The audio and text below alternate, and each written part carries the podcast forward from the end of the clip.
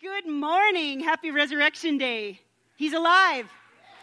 He is risen. Some of you don't know what we're doing. Okay, He is risen, and then you say, He is risen indeed. Ready? He is risen.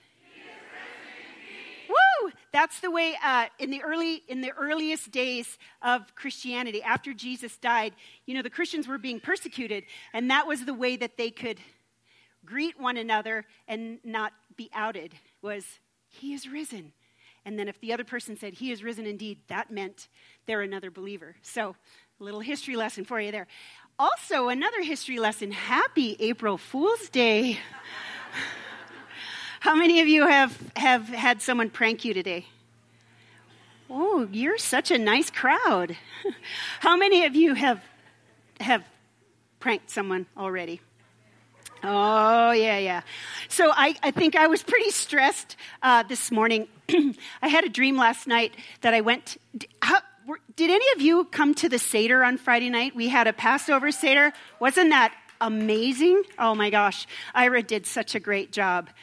Um, he actually went back to Minnesota. His son played in a national hockey tournament, and I'm from Minnesota. And um, we have this. It's a. It's kind of like a potato tortilla. You know, it's made out of potatoes, and then you spread butter on it and brown sugar and um, or white sugar or powdered sugar, whatever you like, and then you roll it up. It's super healthy. And um, and uh, so Ira came back and and he said, Hey, I brought you something from Minnesota. And I said, Awesome. If it's lefse, I'm going to be super excited. And he goes, Well, if I knew what lefse was, that's what I would have brought you. so, anyway, we had a Seder here the other night, and they serve this little um, horseradish which I don't know if you eat, if you're sushi eaters, but the fake wasabi is made with horseradish to clean out your sinuses. And so you can take it in little small doses. Well, in my dream last night, someone had replaced uh, my toothpaste with someone, David Kligman, had replaced my toothpaste with horseradish. and so I rebuked him. Uh, but yeah, that was a stressful dream. That was a tense stream. so anyway, April Fools, it's, uh, it's crazy. They, they celebrate it in a lot of countries. And the origins of it apparently were when they went from the Julian calendar to the Gregorian ch- uh, calendar uh, the celebration used to be April 1st. That used to be New Year's Day. Well, then when they went to the Gregorian calendar, then New Year's Day was, was January 1st. Well, this is before the days where you could tweet things.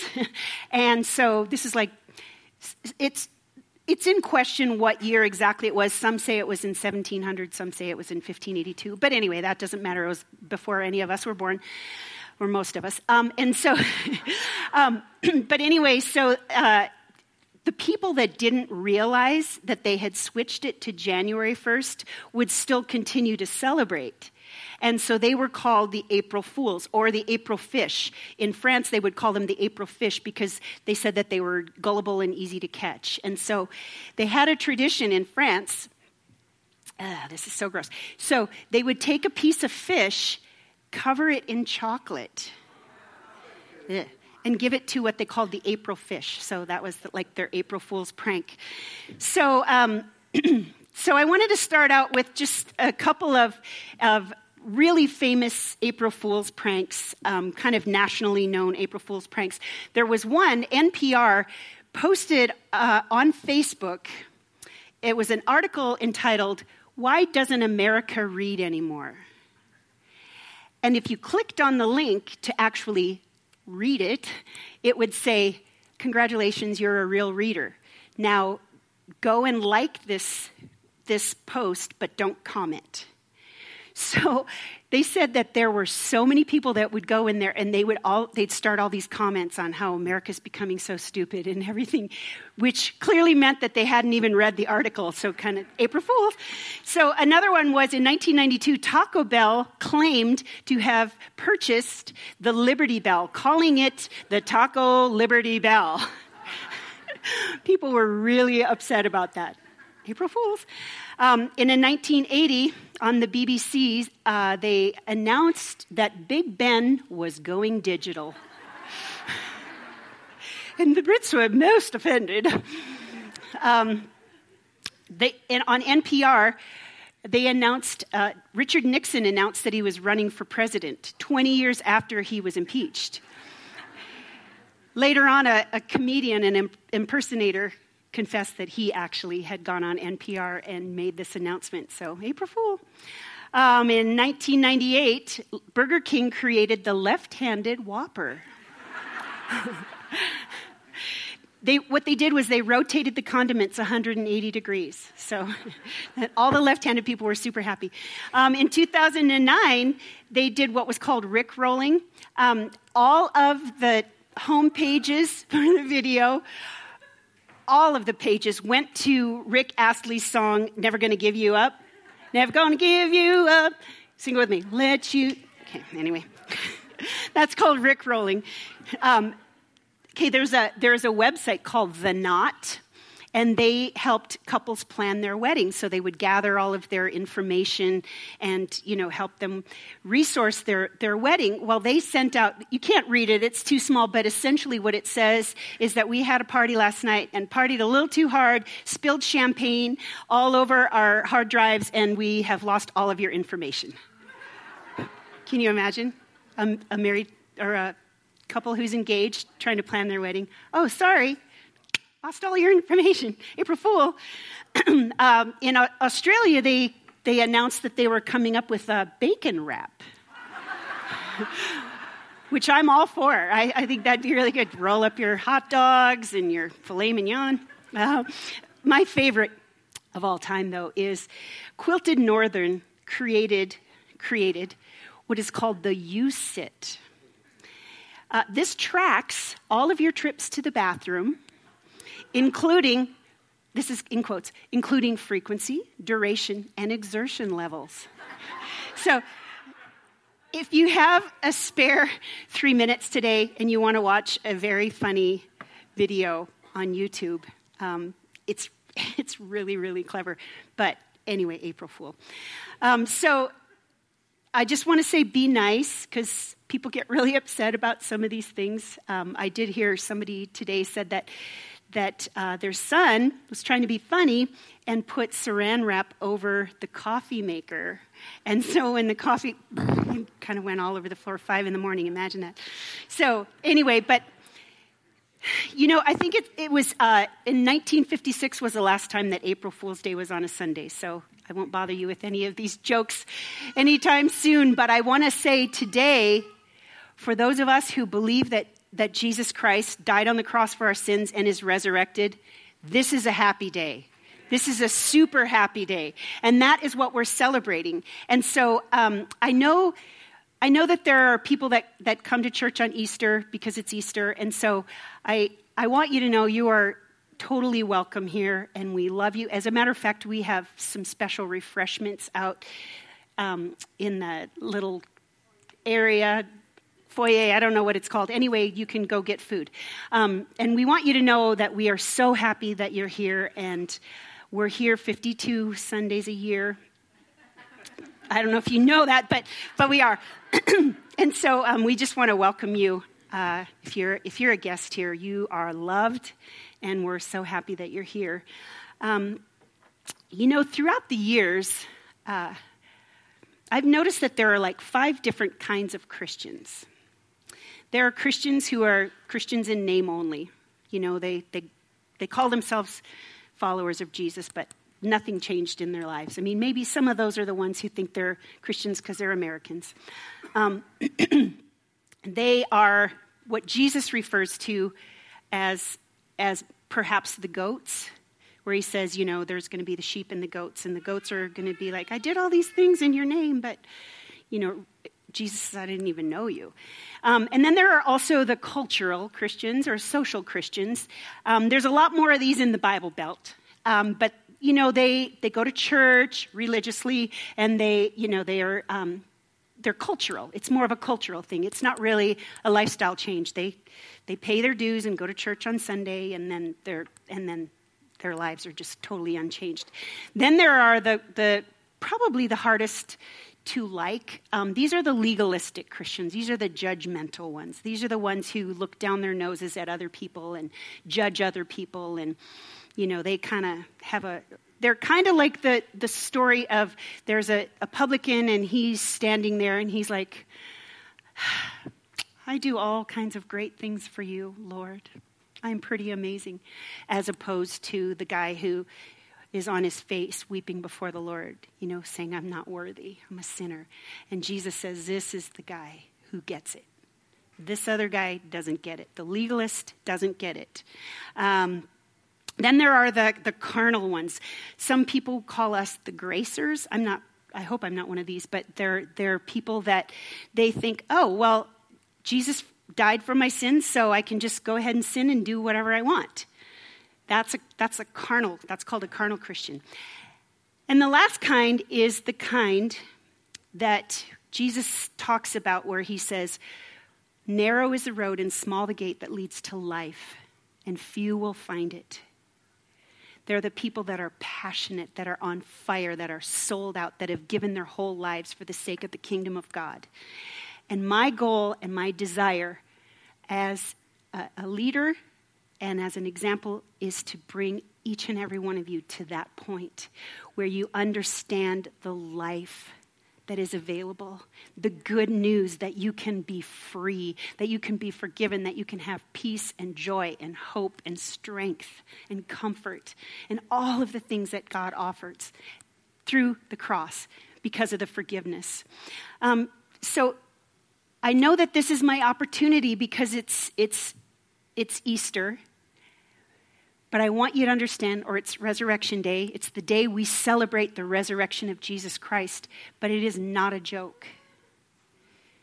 You know, I am talking about life and death, I'm talking about eternity, I'm talking about heaven, which Jesus and I have talked a lot about heaven lately.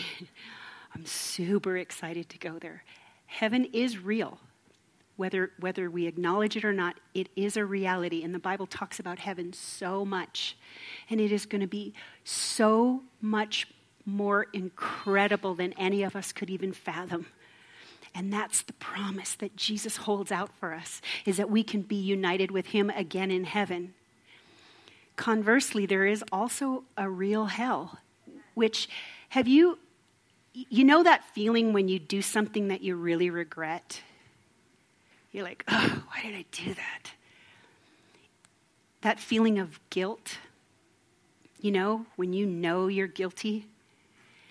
Imagine that Jesus offered to pay for the price for all of it so that you could be completely forgiven, that you could be completely set free and delivered. Yeah, sign me up, right? But it isn't a joke. I mean, I think, you know, there, especially like in movies um, and on TV, you know, the, the Christians, the followers of Christ are always mocked. You know, they're always the idiots, they're always the stupid ones, right? Very rarely are, are Christians portrayed as, as being like Jesus, which is unfortunate because that's really what we're supposed to be like. We're supposed to look like Jesus. We're supposed to be loving like Jesus. We're supposed to be kind and forgiving and gracious and compassionate and comforters for people. Um, you know, there are all kinds of theories about the resurrection throughout the years, throughout history. So many people have tried to explain away how this is not true, that the resurrection never took place. There's the swoon theory and the hallucination theory, which states that over 500 people had the same hallucination at the same time. Yeah. Also, there's the fraud theory. There's a claim that, that they stole his body and just claimed that he, w- he was raised from the dead, but there are so many witnesses that actually saw him. And the resurrection is historically accurate. So I want to challenge you if, if you're a doubter or if you don't really believe in the resurrection, please try to disprove it because you will be the first one in the history to do so. Many people start down that road trying to disprove the resurrection only to say, I can't disprove it. So, that is the reality of the resurrection. And that is why we celebrate today, because we believe that I think Laura said it, you know, Jesus died on the cross. He was sacrificed for our sins. He paid the penalty for our sins. He was God Almighty who came in human form and sacrificed himself so that we could be set free, so that we could be forgiven. Amen? And yet, the Bible says in Psalm 14:1, the fool says in his heart, there is no God. They are corrupt, they do abominable deeds, and there is no one who does good. The Lord looks down from heaven on the children of man to see if there are any who understand, any who seek after God. They have all turned aside. Together they have become corrupt. There is none who does good, not even one. And I know this, this goes against our sense of what a, a loving God would say. It's an offensive message. But what it's saying is let me just define what sin is sin is not being as perfect as God. A sin is something that you do that is not something that God would do. It's falling short. So, in theory, well, no, in reality, every single one of us is a sinner. Okay, can you, can you admit, have any of you ever sinned in your entire life? How many of you just sinned like within the last hour? you know, it's, it's, we don't want to, we don't want to have to admit that, but, but let me just make this easier for you. So have you ever lied? You ever told a lie? Anybody? Okay.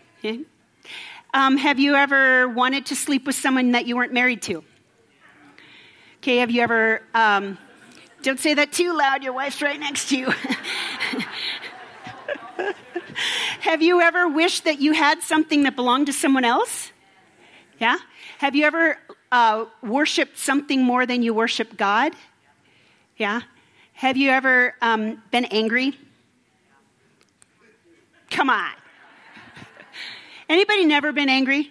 I really want to meet you. I want to ask you how.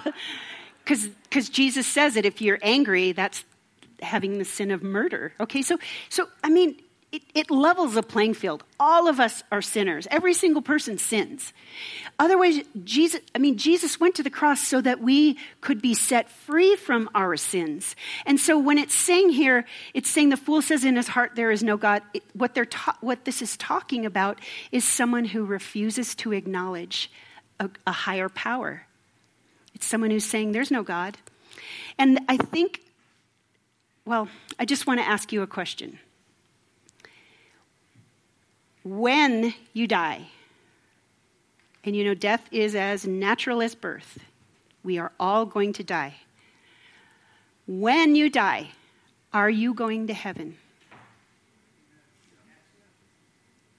You know, when most people are asked this question, they're asked and they say, um, I hope so. Or, I'm trying. Or, yeah, I'm pretty sure. This is not a joke. This is serious business. We are talking about eternity. And, the thing is, when you ask people, and they say, Yeah, I, I think I'm going to heaven. And, and when you follow up with the question, Well, why? Why are you going to heaven? And what is always the answer? Anybody? I'm a good person. Right? Isn't that always the answer? So let me ask you this Compared to whom? You know, you could always find somebody more wicked than you. That's pretty, you know, that's kind of, except for one person on the face of the earth can't. There's, there's one evilest person on the earth. But, you know, we compare ourselves to Hitler, or we compare ourselves, you know, to, to the school shooters, or we compare ourselves to people that are evil. And we think, relatively speaking, I'm pretty good, right? It's just, it's true. But the one that we should be comparing ourselves to is Jesus. Are you good enough? Are you good enough to go to heaven when you compare yourself to Jesus, who never, ever, ever, ever, ever, ever sinned, even though he was tempted in every way? The Bible says, in the same way that we've been tempted. Jesus is the one and only human being, God in flesh that we can compare. Otherwise, it says the Bible the Bible says it's foolish. And I know this message is hard to hear. But it's it's the message that Jesus brought. And he would say when he spoke to the crowds he'd say, "Hey, I know some of you aren't going to accept this." I don't think he said it like I don't think you're going to accept. I think he was like I know some of you aren't going to believe this, but if you have ears, please hear this. There is a way to be saved. There is a way to be set free and forgiven. And Jesus came to offer that, and he was like, If you have ears, please hear, hear. And so, this is really Jesus' idea. And I know that it goes against us because we're thinking he's meek and mild and forgiving and loving Jesus, which he is.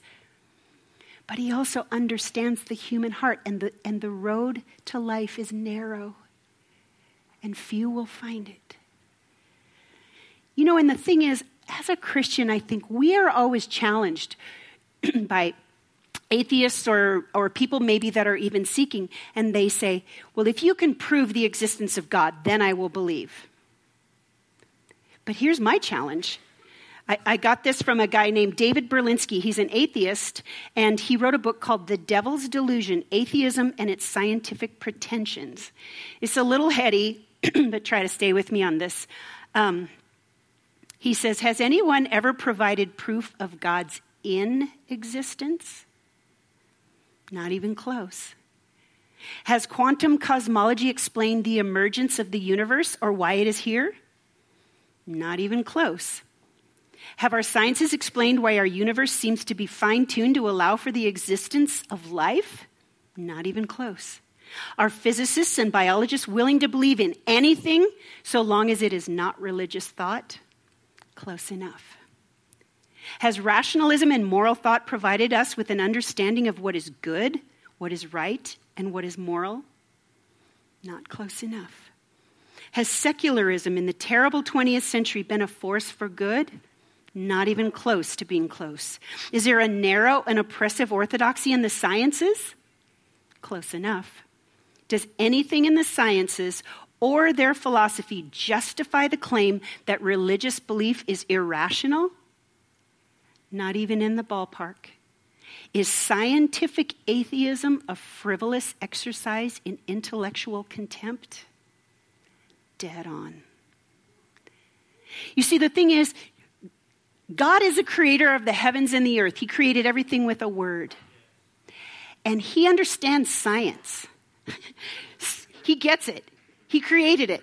But somehow, human beings, in their, in their arrogance, think that, oh, well, you can't believe in God. You can't have faith if you believe in science. Yes, you can, because science will ultimately prove the existence of God.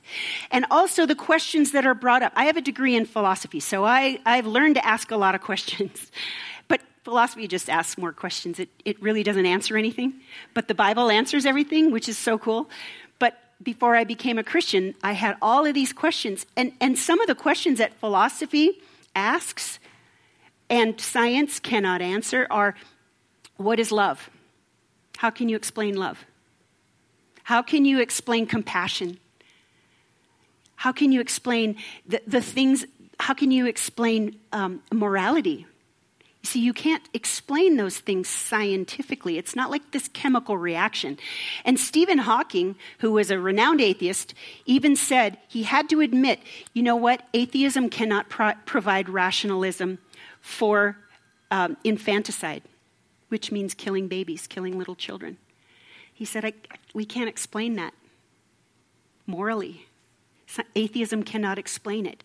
But I want to say the resurrection of Jesus Christ and the fact that he came to seek and to save the lost and to, and to bring sinners into his kingdom.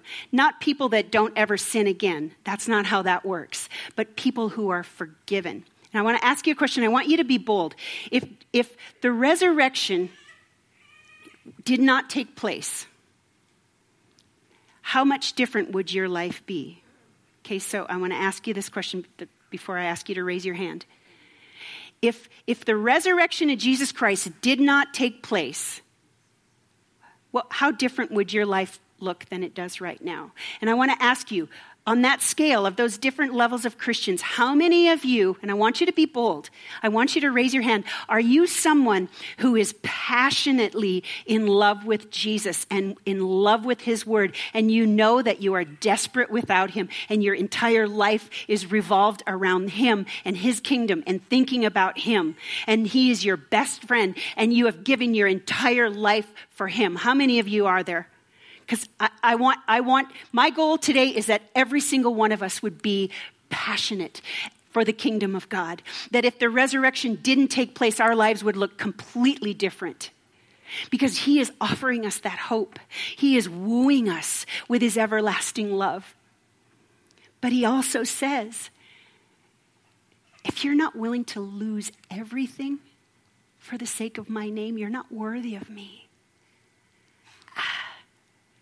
How do we reconcile this? You look around at the changed lives. You look around at people that you know whose lives are radically transformed by the Holy Spirit and by the power of the resurrection. There's a, there's a little formula called the Romans Road, and this, this, this is the good news. It starts out kind of dark. Romans 3:23 we just talked about this. All have sinned and fall short of the glory of God. Every single person has fallen short of God's glory. Romans 6:23 for the wages of sin is death but the free gift of God is eternal life in Christ Jesus our Lord. That's the death it's talking about is a spiritual death. Romans 5 8 says, But God shows his love for us in that, while we were still sinners, Christ died for us. Woo! Yes. When I first came to the Lord, I was so hopeless and broken and desperate and in pain and messed up. I mean, I was exceedingly dishonest.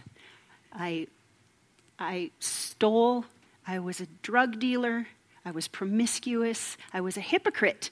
Because on one side, I looked like this, this college student who, you know, was studying and getting, you know, graduating with honors and everything. But on the other side, I had this dark side that was so broken so devastated, and in the dark of the night, I was so hopeless.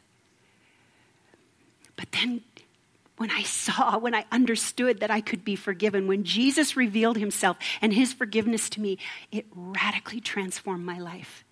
I would like to say that happened overnight. it definitely it took it took a series of of things to happen in my life.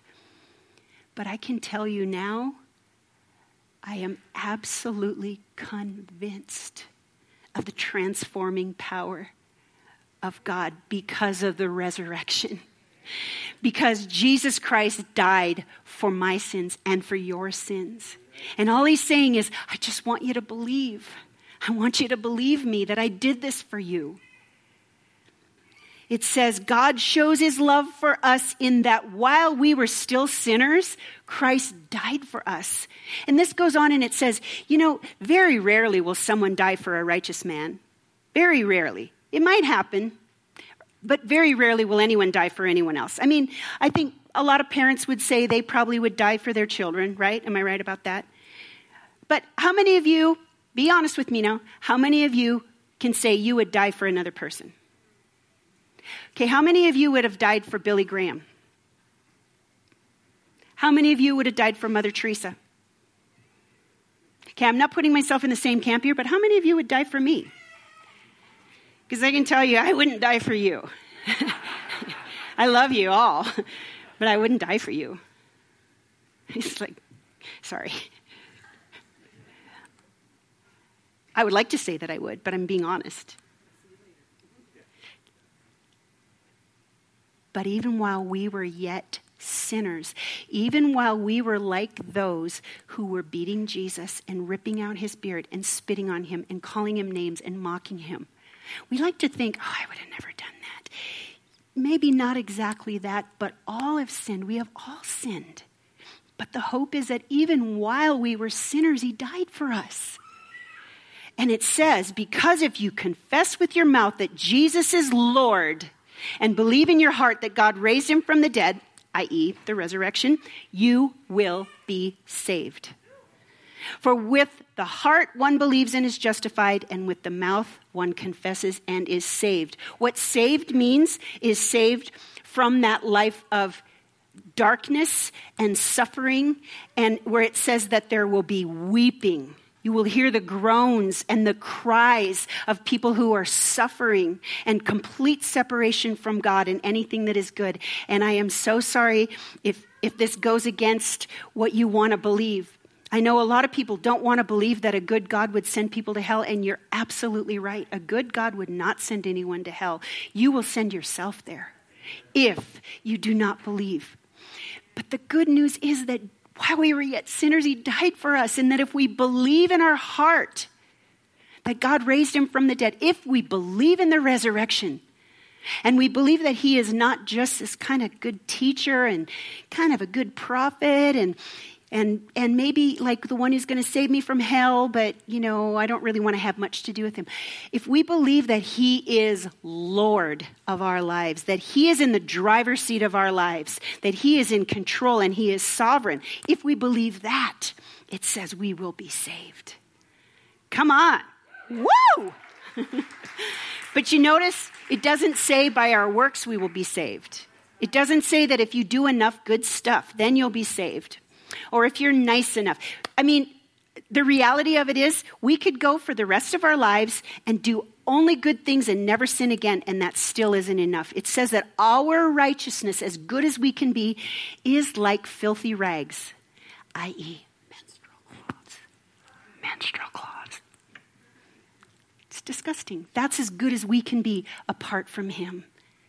But the good news is that He loved us so much that he was willing to suffer and to die for us. And that is the good news. The resurrection is all about good news. And it says, yeah, you can applaud the Lord. Woo! 1 Peter 1 3 says, Blessed be the God and Father of our Lord Jesus Christ. According to his great mercy, he has caused us to be born again. This means born of his spirit. This means no longer dead in your sins. This means alive by his spirit. It says he has caused us to be born again to a living hope through the resurrection of Jesus Christ from the dead. It's saying that we can go from death to life when we believe. That's all he's asking us to do. He didn't say to me, Jody, you need to get your act together before I'm going to accept you. He looked at me as messed up as I was, as confused and, and disturbed and demented. And he said, I love you. And he's saying the same to you. Because whether or not you respond, you've seen it at all the football games, right? God so loved the world that he gave his one and only Son that whoever believes will not perish but have everlasting life. And it's not just life in the hereafter, this is life, life now. That you can go through trials and tragedies and pain and suffering, and you will still have a sense of peace and a sense of hope. My husband died two years ago, and I don't know how people go through these trials without the Lord because He was so near to my broken heart. And He wants to be so near to your broken heart. He is near to the brokenhearted. He saves those who are crushed in spirit. It says He heals the brokenhearted and binds up their wounds. That's our loving God. That this is the God who, while he was on the cross, even after those guys did all those things to him, spit on him and mocked him and beat him and whipped him to the point where people couldn't even recognize him. He was beaten so badly within an inch of his life, except that then he had to go to the cross. And the term excruciating comes from the word cross, the crux, the, the crucifixion. It was the most brutal form of death because essentially they suffocate. And he did that because he loves you so much. He was willing to do that. He was willing to carry all of your regrets, all of your guilt, all of your shame, all of your pain, all of your sins. He was willing to do that because of his great love for us. And that is good news. That is good news. yeah, you can applaud the Lord. That's, that's why we're here. In John 3, chapter 3, Jesus answered, This is a religious leader that came to Jesus, and he's like, Something different about you, Jesus. What is it about you?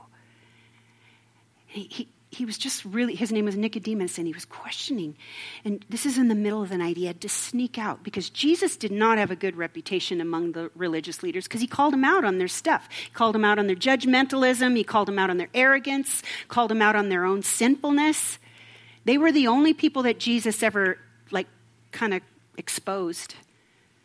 You know, the sinners, the, the down and outers, the humble, those were the ones Jesus went and hung out with and accepted. But anyway, Jesus says to him, He says, Truly I say to you, unless one is born again, he cannot see the kingdom of God. You must be born again in order to see the kingdom of God, born of the Spirit of the living God. And in John 11, a sinful woman came to Jesus.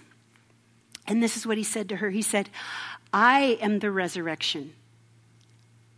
Jesus says, I am the resurrection and the life. The resurrecting king is resurrecting me. The resurrecting king is resurrecting you if you believe. And it says, He who believes in me will live, even though he dies. And everyone who lives and believes in me will never die. Do you believe this? Do you believe this? Do you believe that Jesus loved you so much that he went to the cross and suffered for you so that you could be free?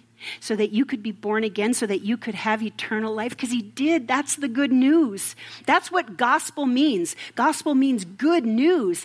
The good news is not, oh, you have to work really hard and do everything perfectly and you can never make any mistakes. That's not good news to me. Because I don't know about you, but I've known me most of my life. And I know that I, I am a sinner. I don't want to sin, but I do. And, and the thing is, unless you are born again, you are on you are seated on the throne of your own life. And it's all about me. Me, what's good for me? What's comfortable for me? What's and Jesus says that unless you die to that, die to your own life, your own agenda, your own plans, you can't see his kingdom. And his desire is that we will see his kingdom. He longs for that. He longs to pour life out so that we can receive that and live and be free. And I have to tell you, because of the cross, my life is radically transformed. When I go back to my class reunions, ah, it's just, it's like they'll start telling a story about who I used to be, and I'll be like, no, she died a long time ago. you know, it's embarrassing. They'll start bringing up some horrible thing that I did in my former life. You know, I'm not. I'm not trying to say like I'm some kind of VIP sinner, you know, I'm not like, you know, but I'm just trying to say that I am so convinced that He is real and He is alive in me. And the more and more that I know Him, the more that I know that He wants to bring deliverance and freedom and healing to each and every person on the face of this earth. He wants to save us. It says his desire is that all would come to repentance and a knowledge of truth. Repentance just means you change your mind. The Bible says that the same power that raised Jesus from the dead is alive in us. And because of the cross, we can have joy and hope and life and strength and peace. We can have all these things. This is what he has offered to us on the cross.